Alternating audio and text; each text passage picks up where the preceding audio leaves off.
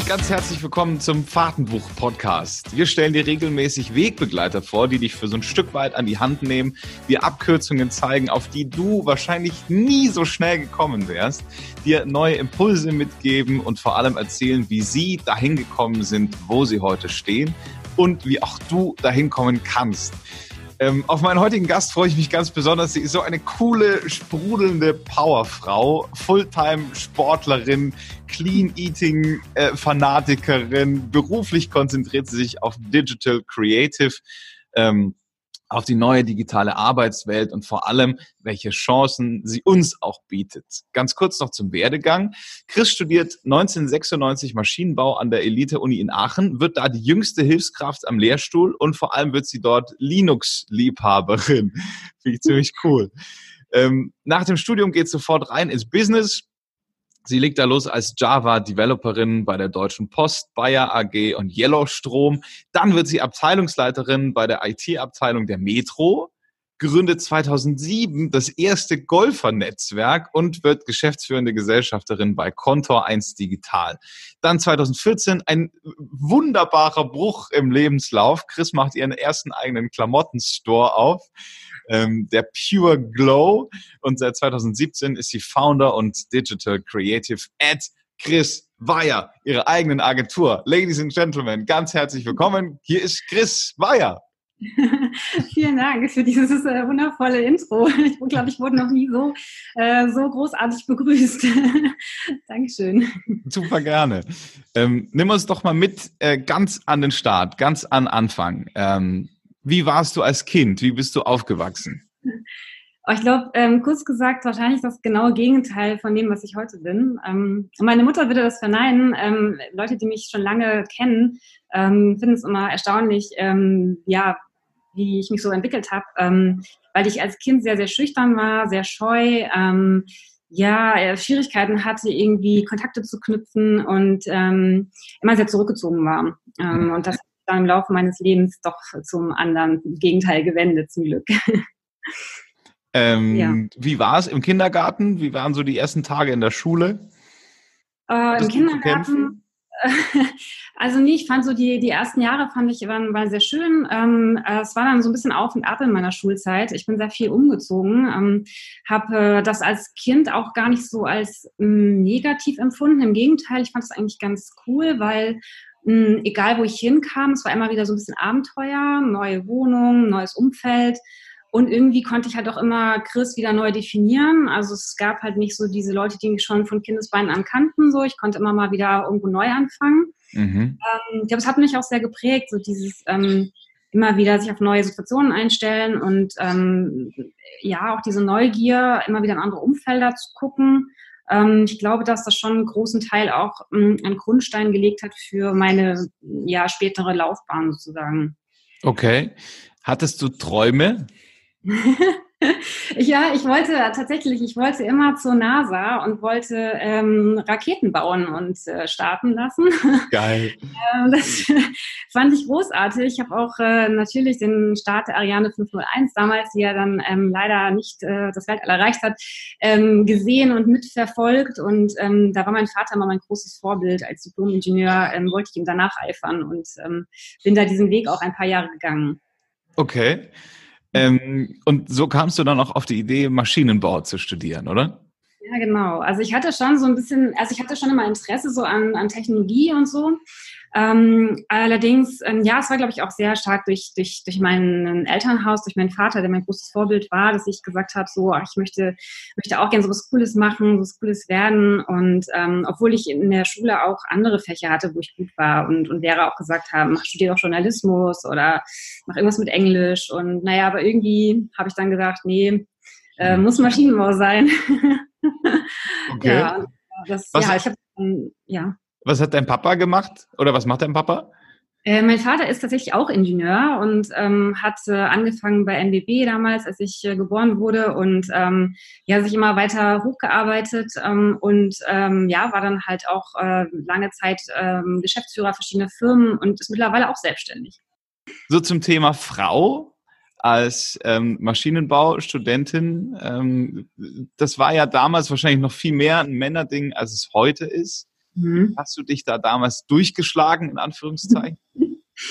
Ach, ich fand das eigentlich gar nicht schlimm. Im Gegenteil, ich fand es eigentlich ganz cool. Also ich meine, es waren halt so, ich glaube, 600 Studenten oder so und davon vielleicht, weiß ich nicht, 20 Frauen oder so. Mhm. Ähm, bei einigen wusste man nicht so genau, ob es Mann oder Frau war. Hat man irgendwann äh, rausgefunden auf dem Weg ins Damenklo. Aber ähm, ähm, ich dachte, du wärst.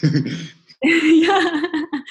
Ja, manchmal ist es irritierend. Aber ähm, nee, also ehrlicherweise hatte ich mit den Frauen noch gar nicht so viel zu tun. Ähm, ich hatte ähm, ja meine feste Gruppe und es waren alles Jungs und ich fand das eigentlich immer schon sehr angenehm, weil ich habe eigentlich immer eher mit Jungs abgehangen als mit, mit Mädels und mhm. ähm, von daher ähm, ja, äh, war das äh, war das eigentlich eine schöne Zeit so, weil man äh, hatte nicht so einen Zickenkrieg um sich rum, sondern halt irgendwie ja Männer, mit denen man auf einer Augenhöhe dann auch war. Ich meine, klar, das mal ähm, hast du schon auch mal Erfahrungen gemacht, wo du gemerkt hast, da kam einer irgendwie mit der Rolle jetzt nicht so ganz klar, dass du jetzt als Frau Maschinenbau studierst oder auch ähm, bei Praktika ältere Männer, die dann halt schon wahrscheinlich seit 20, 30 Jahren im Job waren, die dann dachten so, was will jetzt die 20-Jährige hier? Ähm, mhm. Aber weiß ich nicht, fand ich jetzt nie irgendwie mh, hm, irritierend oder stand mir jetzt nie im Weg. Okay, okay. Ähm, dann bist du da irgendwie äh, in die Uni, hast du als Hilfskraft angefangen, hast dann fleißig angefangen loszuprogrammieren oder wie kann man sich das vorstellen? ja, das war ja eigentlich ähm, gar nicht Teil des Studiums. Also ähm, ich war ja da so ein bisschen so ein, so ein äh, Außenseiter mit meiner Programmiergeschichte, weil ähm, ich habe ja eigentlich also klassisch Maschinenbau das war ja damals in 2000, also, naja, als ich angefangen habe zu studieren, da hat das Internet ja gerade so angefangen irgendwie und dann ähm, hatte ich natürlich auch einen Rechner und äh, äh, hatte halt ähm, Programmierfreunde, also Informatikerfreunde, die ähm, mir halt dann einen Rechner zusammengestellt haben. Die bauten die sich damals noch zusammen und dann haben die mir erklärt, wie Linux funktioniert und ähm, wie man programmiert und dann ja, fand ich das irgendwie spannend, ähm, so was zu kreieren und, und sich was zu überlegen und das auch gleich ausprobieren zu können und habe dann meinen ersten äh, Autokonfigurator, was glaube ich, okay. auf der Konsole programmiert, so ähm, und weil so Interface äh, gab es ja noch sonst nicht, also kein grafisches oder so. Und ähm, naja, und äh, dann habe ich meine erste Website gemacht auch. Ähm, und bin dann am ähm, Institut für Informatik am Maschinenbau, da war ich dann Hiwi und ähm, bin so immer mehr in, zu dem gekommen, dass ich gesagt habe, ach, eigentlich habe ich nicht so richtig Lust, Maschinenbau anzufangen. Ich finde das, was da mhm. gerade so Richtung E-Business passiert, finde ich viel, viel spannender. Mhm. Und ähm, deswegen habe ich dann gesagt, naja gut, jetzt nochmal zu schwenken, ein anderes Studium zu machen, ist irgendwie Quatsch. Ähm, also beende ich das jetzt dann, also ich schließe es ab mit dem Diplom und gucke aber, dass ich irgendwie ähm, in die äh, IT komme. Und ähm, ja, das hat dann auch geklappt. Durch meine Hartnäckigkeit ähm, habe ich dann ähm, einen Job bekommen in einer Beratungsagentur und habe da, da erstmal angefangen und habe da programmiert. Ich habe da was gelesen von dir. Da hast du gesagt, äh, in den 90ern, okay, dich interessiert digitale Kommunikation am meisten. Ähm, mhm. Wusstest du damals schon, was da heute Verrücktes auf uns zukommt? ja, nee, äh, wenn ich das gewusst hätte, glaube ich, dann wäre mein Lebenslauf noch anders verlaufen. Äh, nee, also ich war immer, ich fand schon immer halt es total spannend, ähm, äh, Webseiten zu machen und äh, mir zu überlegen, ähm, wie kann ich bestimmte Produkte auch digital ähm, möglichst userfreundlich machen und immer mit so einem gewissen Etwas auch nochmal versehen, ähm, so dass ich sie halt gerne selber auch nutzen möchte. Ähm, das war schon immer mein Steckenpferd und ähm, ja, es hat sich dann ja so durchgezogen über die Jahre. Und mhm. nach den Ausflügen bin ich dann auch wieder dahin zurückgekommen, wo ich dann ähm, an, angefangen habe eigentlich. Ja. Jetzt, ich sag mal, wenn du beim Einkaufen angesprochen wirst, ähm, irgendjemand wird Fremder, der sagt dann wahrscheinlich, hey Chris, super coole Brille, coole Frisur, ähm, was machst denn du beruflich eigentlich? Was antwortest du dem dann? Ja, die Kurzfassung ist immer, ich bin Unternehmerin. Ähm, so, das ist immer das äh, Einfachste. Dann kannst du sagen, ja, dann kann ich sagen, ich bin Strategic Experience Designer und dann ist erstmal so, uh, was? Ähm, dann, ähm, ja, und dann ist immer so die Frage, wie erklärst du es? Und wenn du es allerdings ähm, so erklärst, dann, wenn du jetzt sagst, ja, ich beschäftige mich mit Websites, dann ist meistens passiert dann was ganz Blödes, dass nämlich dann Leute auf dich zukommen und sagen, du, ähm, oh Gott, ich hoffe, er hört es nicht zu, den ich jetzt meine. Es gibt, es gibt Pausen, das ist nicht das einzige Beispiel, aber es gibt dann so Leute, die denken dann, ah, digital, super, ich habe eine Frage. Ich kann ja. gerade mein E-Mail abrufen oder ich muss mal eine Domain kaufen, wie mache ich das denn? Deswegen, ähm, ja, versuche ich das immer so ein bisschen ähm, eher so High-Level zu erklären, weil es, das Problem ist ja immer bei digital, wenn du sagst, du bist im Digital-Business, Menschen, die halt einfach ähm, da sich nicht so wahnsinnig gut auskennen, was ja auch total normal ist, die denken halt immer, du machst alles von der Programmierung über Webdesign bis hin zu irgendwelchen Facebook-Anzeigen oder so und mhm. du kann, kannst das auch alles, was ja mhm. nicht du kannst ja nicht alles können, was digital ist. Und äh, ja, deswegen, ähm, die Kurzform ist, ich bin Unternehmerin im Digitalumfeld und die Langform ist dann je nachdem, mit wem ich spreche. und wie du abschmecken willst. Ja, genau. ähm, welche Kunden kommen auf dich zu? Mit wem arbeitest du zusammen? Gib mal so eine Größenordnung. Hm, oh, das ist ganz unterschiedlich. Also ähm, in der Zeit, ähm, wo ich ähm, bei Konto 1, äh, also ich habe Konto 1 gegründet, 2007 mit äh, Carsten Schütte zusammen und in der Zeit haben wir wirklich für ähm, zum Beispiel den Jahreszeitenverlag in Hamburg gearbeitet, für Sport 5, ähm, Lager der Sports heute, die ähm, ganze Sportrechtevermarktung machen, ähm, für Closed hier in Hamburg, ähm, Fashion, ähm, also für die Hamburg Messe. Ähm, ich arbeite jetzt in den letzten Jahren vornehmlich für Agenturen. Ähm, Wobei, ähm, ja, jetzt sich das gerade auch so ein bisschen wandelt, gerade oder bin gerade dabei, einen, ähm, einen Fashion Online Store zu relaunchen von einem ähm, Brand hier in Hamburg ähm, für Männermode. Ähm, Sage ich jetzt, kann ich jetzt noch keinen Namen nennen, aber es ist sehr im Bereich ähm, ja tailor-made, ähm, also Anzüge und ähm, sehr schicke Männerkleidung. Ähm, ja, also es ist so ganz, ist alles alles dabei. Ähm, ich bin da okay. nicht so fest. Ähm. Und ähm, was sagen die dann? Sagen die, hey du, wir haben irgendwie so ein Thema mit diesem Online. Kannst du uns da mal helfen? Und dann sagst du, ja, ja, ähm, ich mach das. Oder wie läuft das ab? ähm, ja, also in der Regel ähm, entweder die, ich wette, also die meisten Anfragen kommen halt wirklich über das Netzwerk. Das heißt, man weiß dann schon so ein bisschen, was ich mache und was ich gemacht habe und dann kommt entweder halt eine Referenz auf ein Projekt, was ich gemacht habe, wie man sagt, du, wir haben hier eine ähnliche Herausforderung, kannst du uns dabei unterstützen? Ähm, das ist eigentlich so der, der, der gängigste Weg. Also so, oder ich akquiriere halt tatsächlich selber auch Kunden, ähm, weil natürlich gibt es ja auch Unternehmen ähm, oder auch Agenturen, wo ich sage, da habe ich Bock drauf, mit denen mal zu arbeiten und dann ähm, bin ich da auch äh, als Akquisemaschine hier immer gut unterwegs, genau. Mhm. Ähm, jetzt nimm uns doch mal mit in dieses als Frau selbstständig machen. Jetzt bist du eine total sprudelig energetische Frau, ähm, die auch noch Unternehmerin ist. Ich finde, es hat immer so was Cooles, wenn auch Frauen sagen, bumm, ich bin Unternehmerin. Ähm, was würdest du denn jetzt Frauen mitgeben, die selber gerne so auftreten wollen würden wie du? Ähm, also ich weiß gar nicht, ob das was mit Frau und Mann zu tun hat. Ich ähm, ich also für mich ist es immer so, ich habe für mich hat das nie eine Rolle gespielt. Ähm, ich hab, war jetzt auch nie Teil von einem Frauennetzwerk oder so. Ähm, ja. Ich habe immer mein Ding gemacht. Ähm, das, und ich bin eigentlich auch überhaupt nicht jetzt unternehmerisch geprägt durch meine Kindheit oder so. Also mein Vater hat ja sehr, sehr spät sich selbstständig gemacht. Ähm, das, in unserer Familie war niemand selbstständig. Es war jetzt nicht so, dass ich jetzt halt, ich finde es immer ganz bewundernswert, wenn andere sagen, sie haben schon als, als Kind oder Jugendlicher irgendwie ihre ersten Sachen verkauft oder so. Mhm. Ähm, das finde ich immer ganz, ganz cool, weil ich mir denke, es wäre schön gewesen, wenn, wenn ich das irgendwie auch ähm, vielleicht so ein bisschen mitbekommen hätte, dann hätte ich früher damit angefangen und mhm. vielleicht auch andere Dinge geschafft. Ähm, ja, aber ich glaube, das Wichtigste ist immer, und das ist auch, warum ich mich auch mit, mit New Work beschäftige, dass dir das, was du tust, Spaß macht. Und ich bin mir 100% sicher, dass man das merkt, ähm, ob man das Spaß macht, was man tut. Und ich finde halt, ähm, das hat mich auch immer angetrieben. Also ich habe Konto 1 gegründet, weil ich Bock drauf hatte. Also ich habe mir gar keine, also ehrlicherweise hatte ich überhaupt keine Ahnung, was das heißt, selbstständig zu sein. Es war wirklich, ich habe ähm, mit Carsten Schütte vorher schon zusammengearbeitet. Er und sein Geschäftspartner haben sich getrennt und ich hatte aber so Spaß an dem, was ich getan habe, dass ich gesagt habe, hey, wollen wir es nicht einfach weitermachen? Und ähm, so kam es dazu eigentlich. Also so wurde ich selbstständig und ähm, dann haben wir ein Jahr später unser erstes Startup auch gegründet und also dieses Golfernetzwerk, diesen Golf, ähm, was auch so ein bisschen so völlig aus dem heiteren Himmel irgendwie für mich auch war. Also ich habe mir darüber nie Gedanken gemacht, was das heißt und ähm, dass es halt dann auch Höhen und Tiefen gibt und ähm, dass du halt plötzlich ähm, ja vor neuen Herausforderungen stehst, aber es hat mich jetzt auch nie abgeschreckt, weil ich, ich brauche halt irgendwie auch immer so diesen, diesen neuen Input oder auch dieses Mal über seine Grenzen hinausgehen wieder mal ne? nicht immer nur ja. in seiner Komfortzone bleiben. Jetzt hast du gerade schon angesprochen, New Work. Das ist ja der äh, High-Begriff eigentlich in letzter Zeit.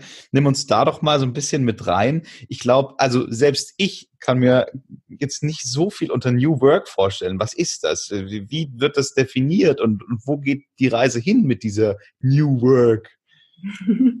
Ja, es ist ein bisschen überstrapazierter Begriff, finde ich auch, weil ähm, ich, ich finde halt, viele Menschen reden auch darüber ähm, und, und, und um des Redens willen habe ich da manchmal das Gefühl. Ähm, ja. Für mich äh, hat es was damit zu tun, ähm, viel damit zu tun, ähm, wenn ich jetzt ähm, daran denke, also an mich selber. Ähm, für mich ist wichtig, und für mich ist New Work, dass wir heute die Freiheit haben, finde ich, zu definieren, ähm, wie wir arbeiten, mit wem wir arbeiten und, und wo wir arbeiten und dass das für alle gelten sollte. Und ähm, ich glaube, dass sich da auch gerade in der Arbeitslandschaft, ähm, sowohl in der organisatorischen wie auch, ähm, wo ich arbeite, in welchem Umfeld und ob es jetzt ein Büro ist oder ob es zu Hause ist oder ob es ein, ein Café ist, ähm, dass sich da auch hinsichtlich Flexibilität von Arbeitszeiten, dass sich da einfach gerade ganz viel ändert dass es da Unternehmen gibt, die da sehr offen sind und ähm, die da ähm, schon sehr weit sind und, und ähm, sehr nach vorne gehen. Es gibt Unternehmen, die das noch gar nicht auf dem Schirm haben.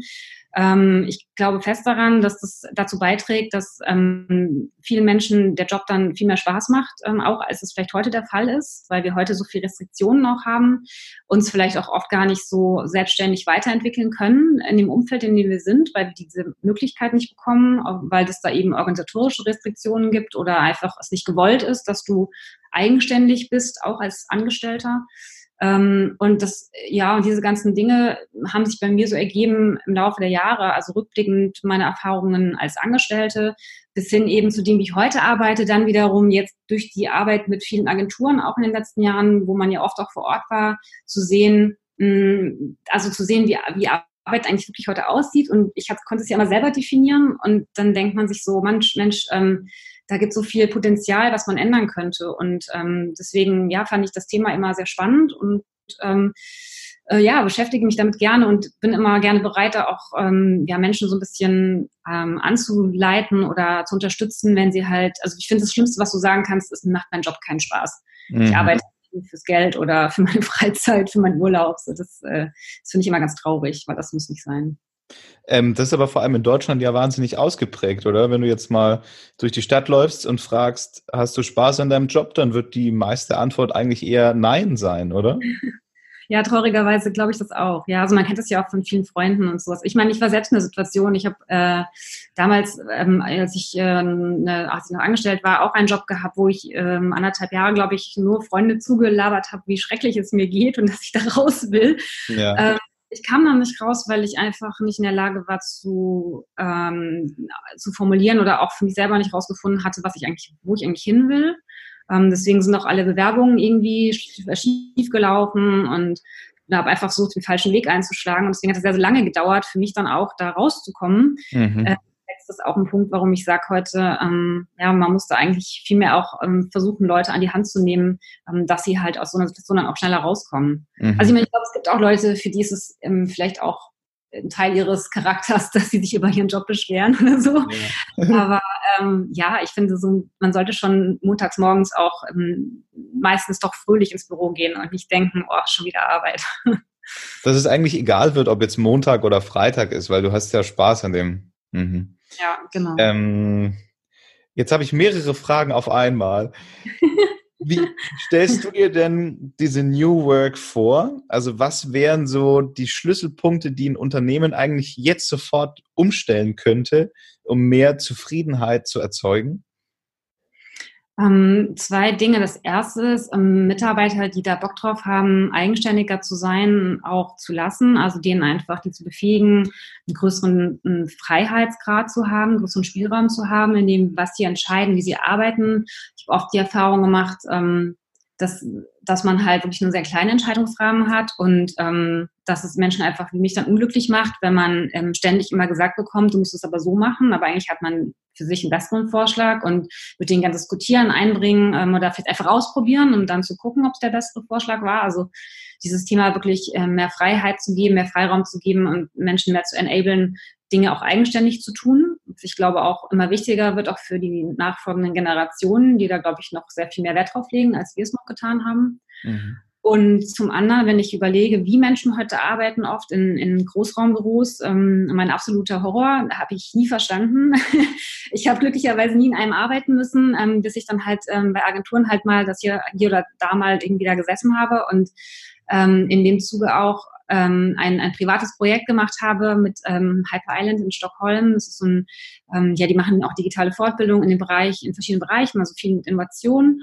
Und ähm, da habe ich mir das Thema New Work auch zum, zum Thema genommen und habe ähm, versucht zu definieren, wie können wir denn dieses, ähm, dieses Großraumbüro irgendwie verbessern, weil du hast Menschen, die einfach irgendwie völlig abgelenkt sind den ganzen Tag, Menschen, die nicht arbeiten können, sich nicht konzentrieren können. Und gerade Kreative, so wie ich, die dann halt irgendwann auch sagen, ich muss jetzt einfach mal raus, ähm, mhm. hier kann ich kreativ sein. Und ich glaube, auch da kann man ganz viel ganz kurzfristig machen, einfach mehr Raum geben, mehr Möglichkeiten, unterschiedliche Arbeitsumgebungen zu haben. Oder auch mal zu sagen, du, wenn du dich heute danach fühlst, dann arbeite doch irgendwie von, von irgendeinem ähm, Workplace aus ähm, oder hier WeWork oder was auch immer oder vom Café. Es gibt ja Menschen, die auch gerne im Café arbeiten, mit dem mhm. Lärmungsraum es toll finden.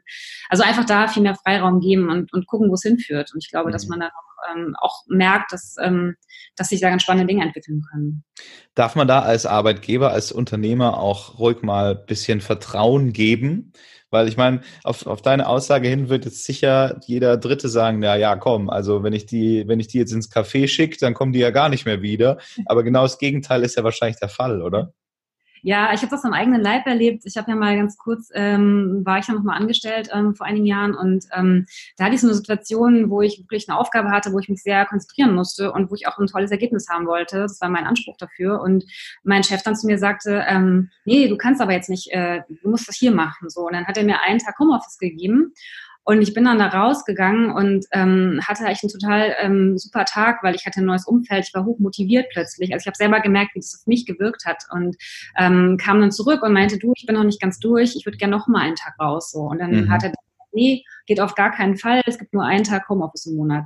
Und das sind halt so Sachen und ich glaube, das hat viel mit Kontrollverlust zu tun. Also ich glaube, da sind wir in Deutschland auch besonders extrem, dass wir immer denken, wenn jemand nicht an seinem Tisch sitzt, wo ich ihn sehe, dann tut er auch irgendwas, was er ich tun soll.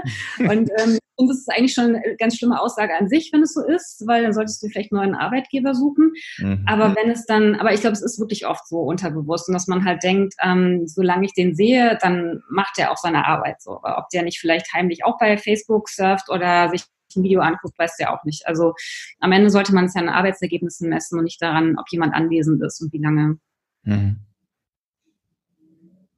Okay. Wie machst du das bei dir in der Agentur? Ähm, ja, ich äh, habe immer unterschiedliche Arbeitsplätze.